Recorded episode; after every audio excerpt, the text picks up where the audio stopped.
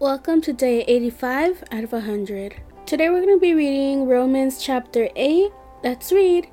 Therefore there is now no condemnation for those in Christ Jesus, because the law of the Spirit of life in G- Christ Jesus has set you free from the law of sin and death.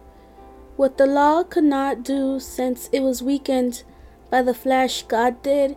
He condemned sin in the flesh by sending his own Son in the likeness of sinful flesh as a sin offering, in order that the law's requirement would be fulfilled in us who do not walk according to the flesh but according to the Spirit.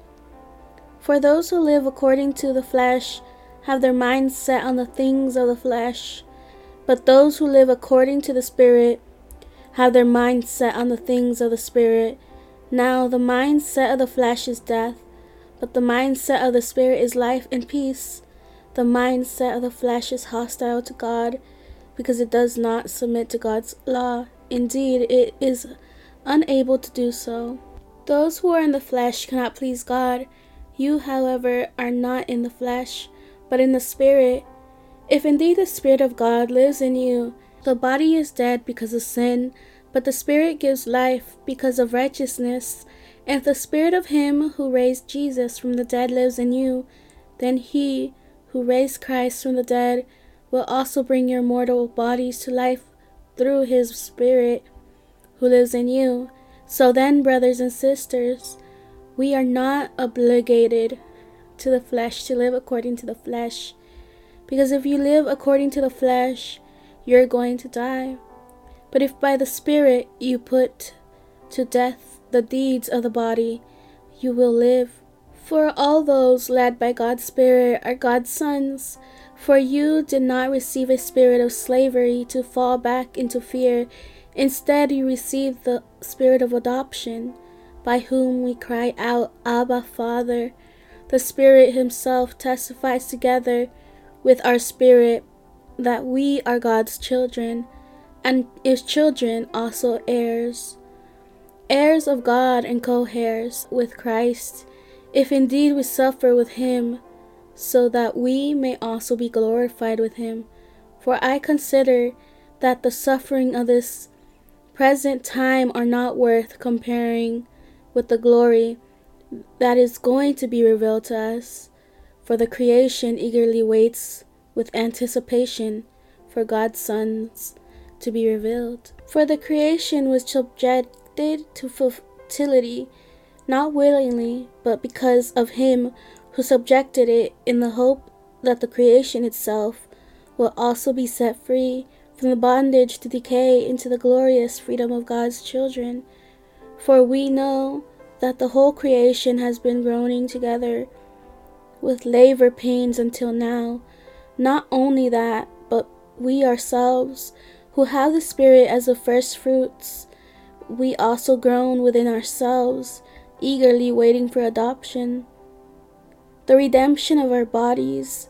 Now in this hope we were saved, but hope that is seen is not hope, because who hopes for what he sees? Now if we hope for what we do not see, we eagerly wait for it with patience. In the same way, the Spirit also helps us in our weaknesses, because we do not know what to pray for as we should, but the Spirit himself intercedes for us with unspoken groanings. And he who searches our hearts knows the minds of the Spirit, because he intercedes for the saints according to the will of God. We know that all things work together for the good of those who love God, who are called according to his purpose. For those he foreknew, he also predestined to be conformed to the image of his Son, so that he would be the firstborn among many brothers and sisters. And those he predestined, he also called, and those he called, he also justified, and those he justified, he also glorified. What then are we to say about these things? If God is for us, who is against us? He did not even spare his own Son, but offered him up for us all.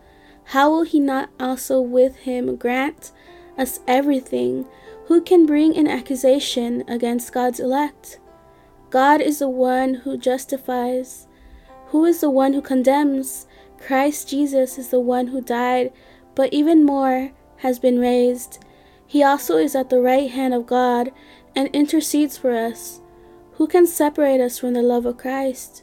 Can affliction or distress or persecution or famine or nakedness or danger or sword? As it is written, because of you we are being put to death all day long. We are counted as sheep to be slaughtered.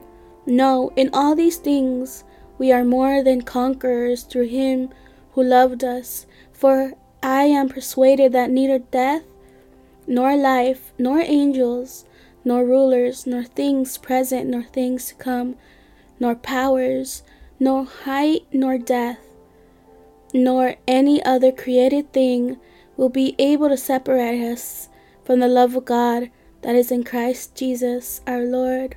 Thank you for joining me today. See you tomorrow for day eighty-six. Have a good day or night.